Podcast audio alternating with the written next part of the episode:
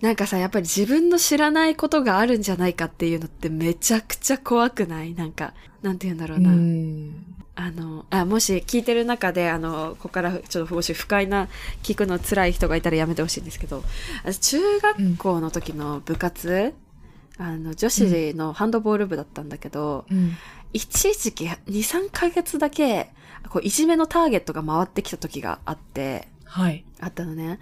で、なんか、まあ、先輩が2年生3人しかいなくて、1年生が12人いてっていう、ちっちゃい部活だったから、あれなんだけど、うん。あのー本当にその3ヶ月の間、例えば、あの、チームの中で、だから練習中にペア作ってパス練習とかしなきゃいけない時も、誰も相手なってくれなくて、そのペア作るタイミングでね。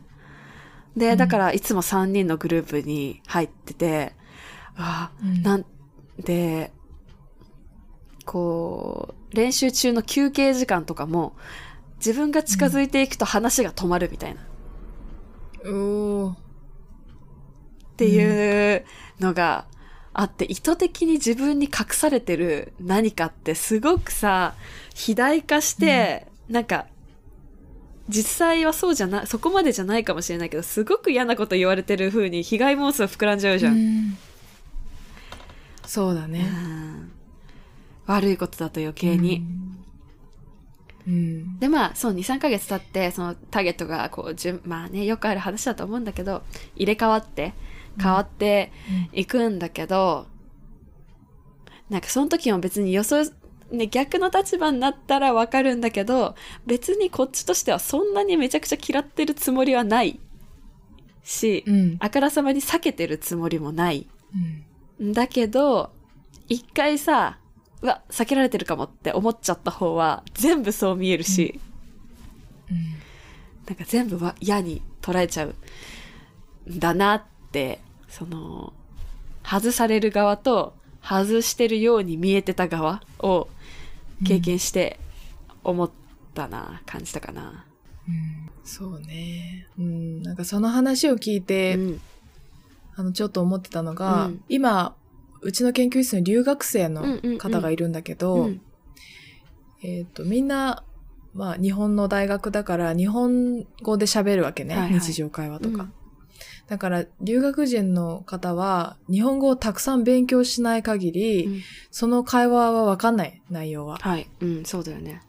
その留学生の人は、うん積極的に、自分から積極的に日本人と関わっていこうとしない限り、うん日本人自体も、その、別に新しい人と仲良くしようとしなくても、うん自分の居場所はあるからそうだね。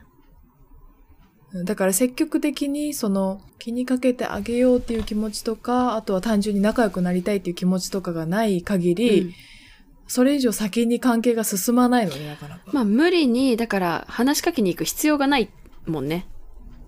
そうそうそうそうそう。そう。だけどそう、その、留学生の人からしたら、うんあの、誰も喋りかけてくれないって思ってるかもしれないし、そうだね。そう、日本語で何言ってるかわからないって思ってるかもしれないし、わかるっ。ていうことになるんだろうなってそうだね。思った。うん。あのー、バイトとかでさ、コミュニティ出来上がってるところに新しく入っていったらさ、まあ、ああ、そう、じゃん？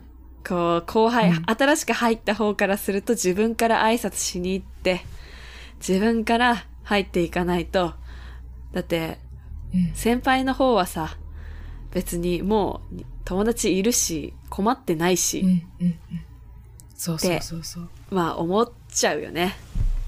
そういう状況になるよね。ね。うん。そうね。うん。っていうのを、なんかね、その留学生が、あの、うちの研究室に来てから、もう、2、3ヶ月くらい経つんだけど、うん私は居室が別だってこともあって、全然喋ったことなかったのね。うんうんえーですれ違う時もちょっと会釈するくらいだったんだけど、うんそのフランスから、えー留学、1年間留学して帰ってきた博士課程の先先輩がいて、で、その先輩が、えっ、と、自分もフランスでそういう風なことを思って、うんうん。みんなフランス語で喋るからうん。わかんなくて、うん。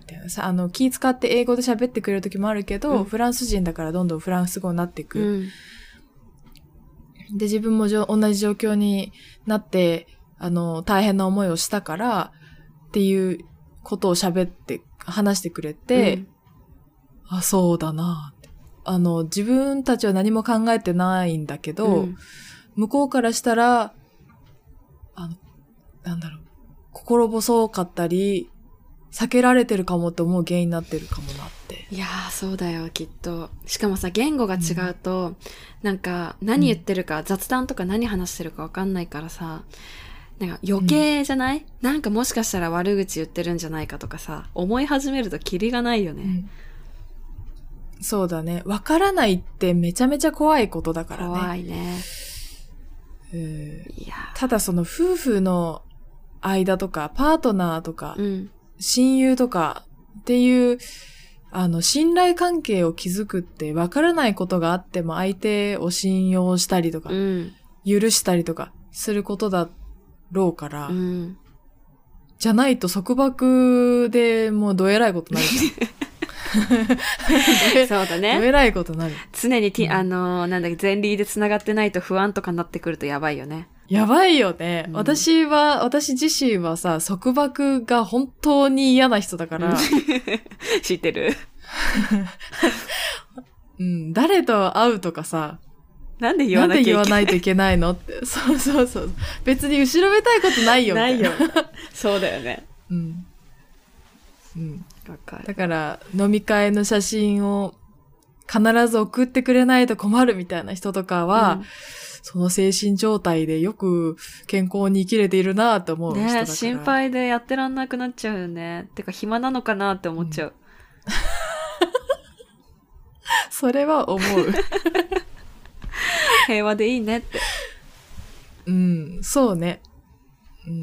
そうだね。そんな相手がどう過ごすかしか考えなくていいくらい、うんちゃんと毎日食べるものがあって、うん安全なところに住んでいて、うん それはちょっと大げさな言い方かもしれないけど。って思うと、じゃあやっぱりオセロは、そこまで、えっと、うんデスデモーダを信頼しきれてなかったってことなのかな？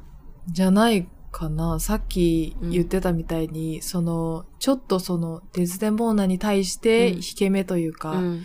自分と釣り合っているのかなとか、うん。ふあの、ふさわしいのかなみたいうな。んうん。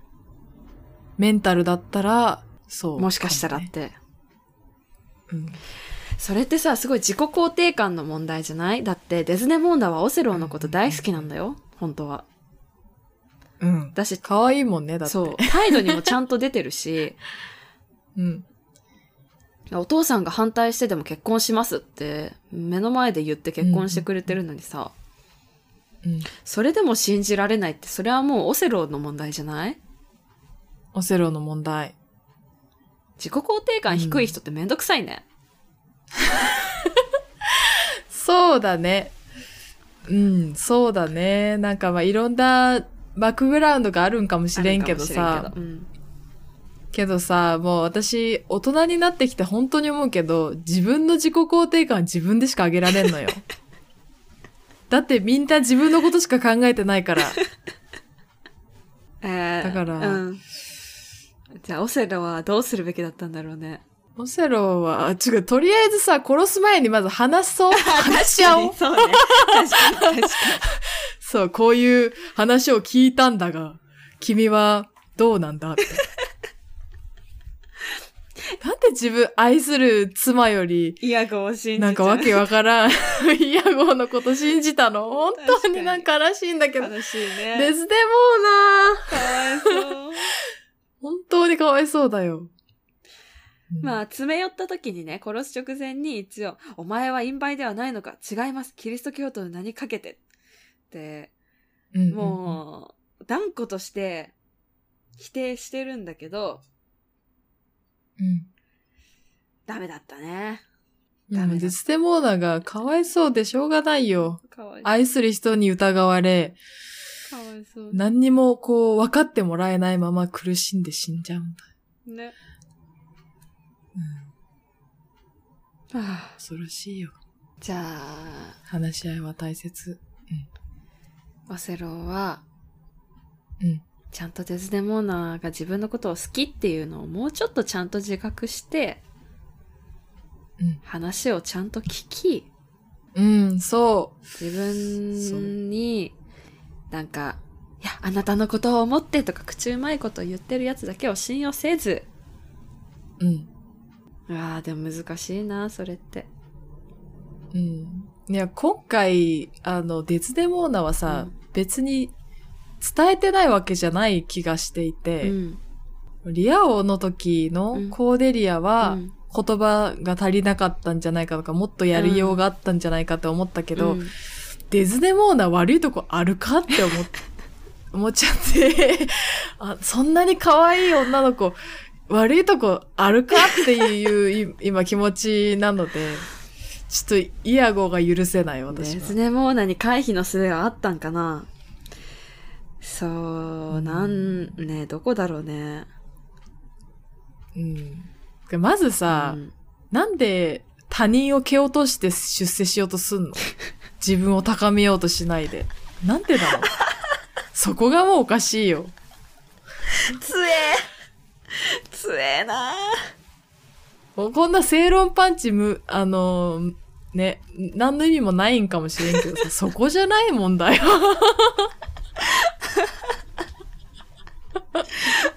そうだね。本当に。それはそうだね。じゃあ、キャシオが自分より早く抜擢された理由を真摯に受け止め、そうそうそうそうそうそうそう。改善しろよと。自分を磨けと。うん。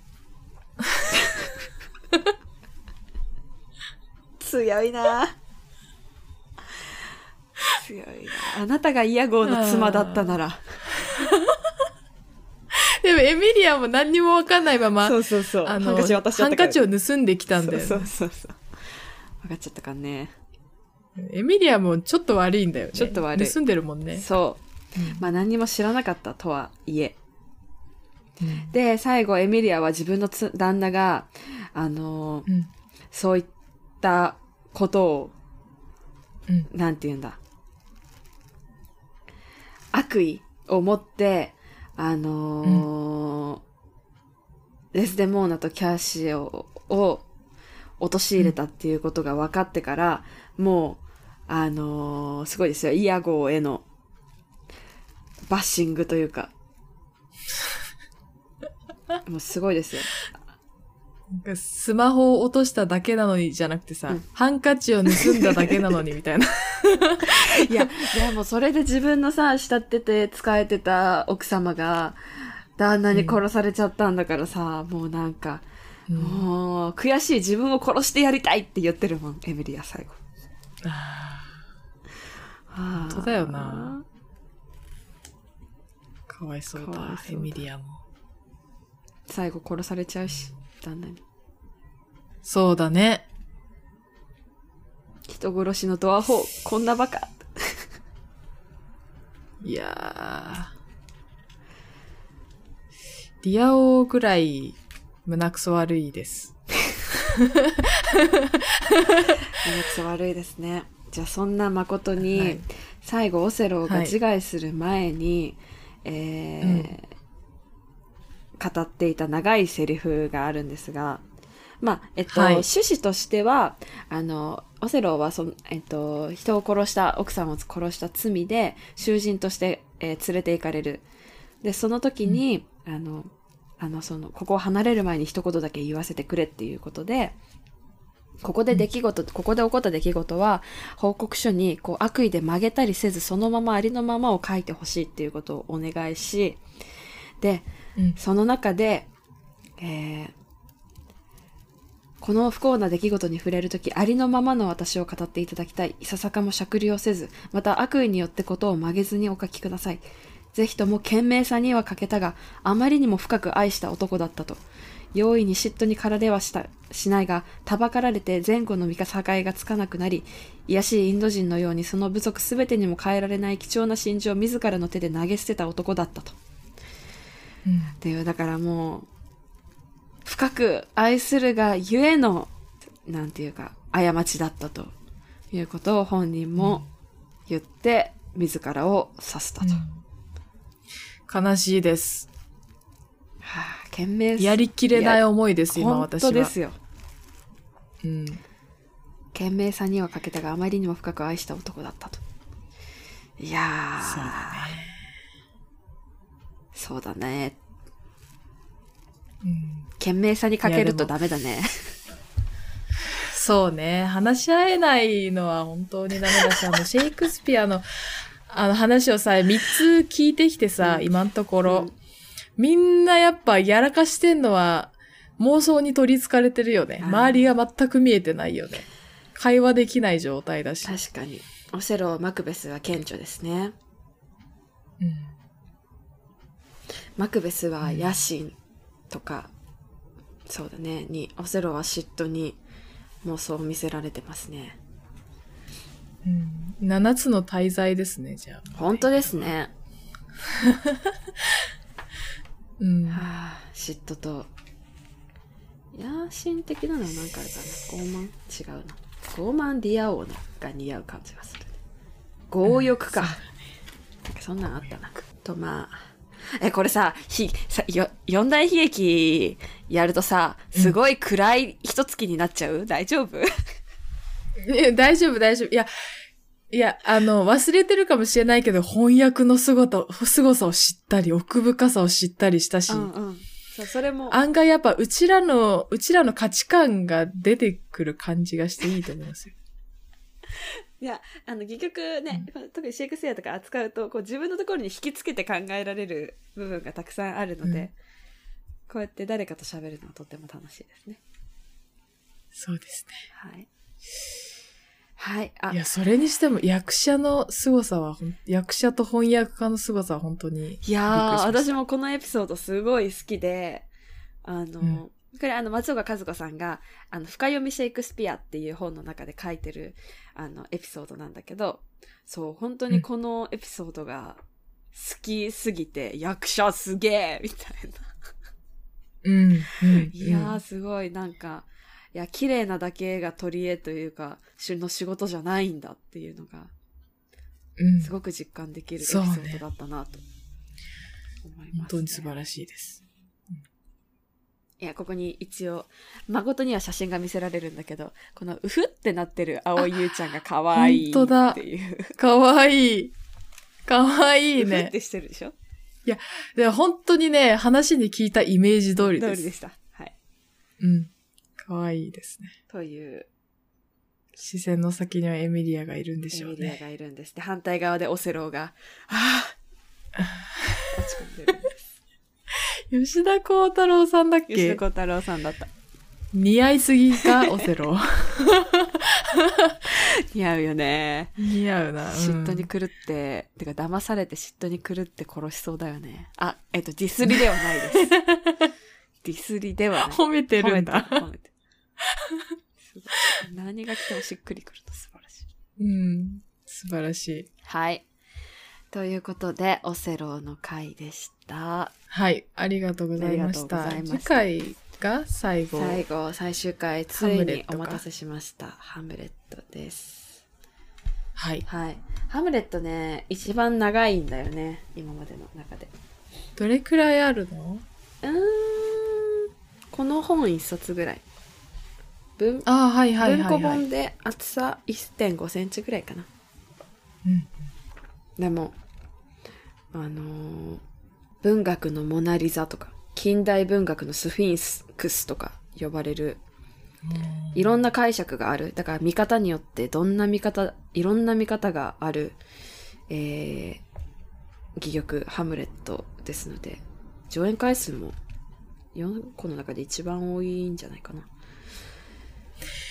いやー、それを思うとやっぱシェイクスピアってすごいんだなとは思った。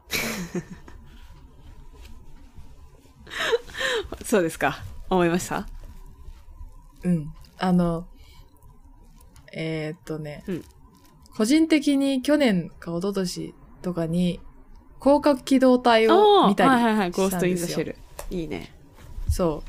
あれも原作が、はい。あの、な、二次創作に耐えうる、そうなんだ。重厚な設計になっていることを、ポッドキャスターの方が教えていただいて。へえ。そう。その、それですごいなと思ったんですけど、うん。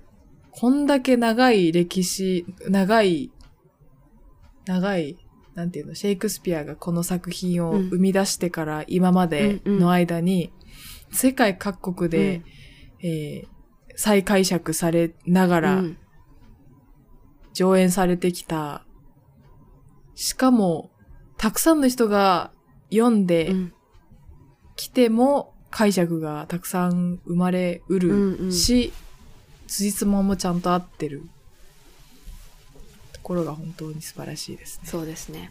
えっと、戯曲論っていう授業を取ってた中で、せあの、1回か2回の授業で喋ってたんだけど、先生が、あの、二次創作に耐えうるっていうのは、もう作品そのものの強度として、あの、すごくわかりやすいっていうか、その作品の強度っていう言葉を先生が使ってて、なんか私もぼんやりとしか理解できてないと思うんだけど、例えば進撃の巨人とかさ、すごいさ、二次創作作られるじゃん。キャラクターだけ引っ張ってきてとか。うんで、二次創作ってある意味今もう、なんて言うんだろう。まあ、されるもんだし、でみんなが勝手に作って投稿できるようになっちゃったからさ。で、だけど、作品として、あの、二次創作が生まれるっていうのは、作品、キャラクターそのものに魅力がもちろんあるからだし、こう、いろんな視点で見られる、なんて言うんだろうな。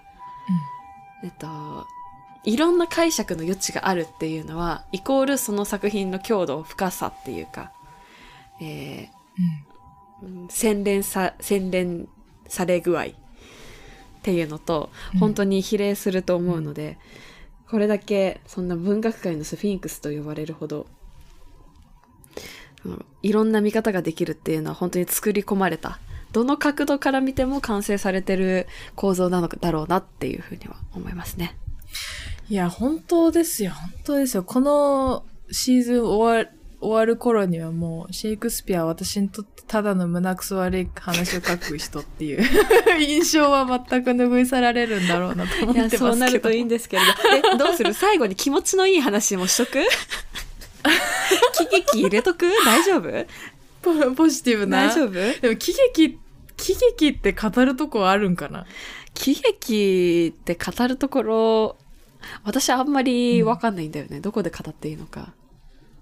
うん。喜劇が私そもそもあんまり触れてない。喜劇。うんうん、そうだよね。ベニスの商人とかは知ってる、名前だけ。あの、肉1ポンドを借金の方に取らせるってなって、え、うんでもち、肉1ポンドは取ればいいけど、血は出すなよっつって、あ、それは無理だって悪者がやられるっていうし。